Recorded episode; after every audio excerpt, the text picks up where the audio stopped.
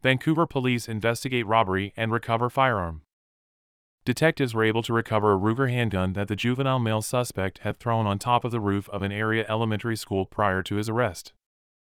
On Sunday, June eleventh, Vancouver police responded to an armed robbery at the Planet Smoke and Vape Shop located at one four two zero one Southeast Mill Plain Boulevard. During this investigation, four subjects entered the store. Statements of a gun were mentioned by the suspects to the employee, and the subjects took a large amount of store product. Through crime tips offered by citizens to Vancouver Police Department, V P D, patrol officers, several subjects were identified. Two of the suspects were identified, a fifteen-year-old male and a sixteen-year-old male, both from Vancouver.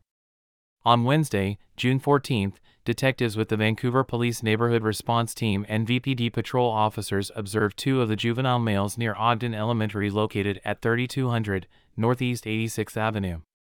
When detectives went to contact the two males, one of them ran but was contacted a short distance away. Detectives were able to recover a Ruger handgun that the juvenile male had thrown on top of the roof of the school prior to his arrest. The firearm was recovered with the assistance of the Vancouver Fire Department. Stolen products from the store robbery were also recovered.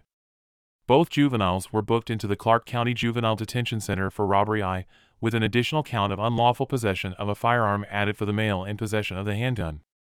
The Vancouver Police Department is seeing an increase in crimes involving juveniles involved in crimes including unlawful firearms possession, shootings, and robberies.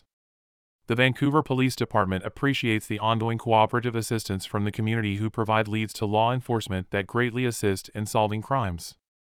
Information provided by Vancouver Police Department.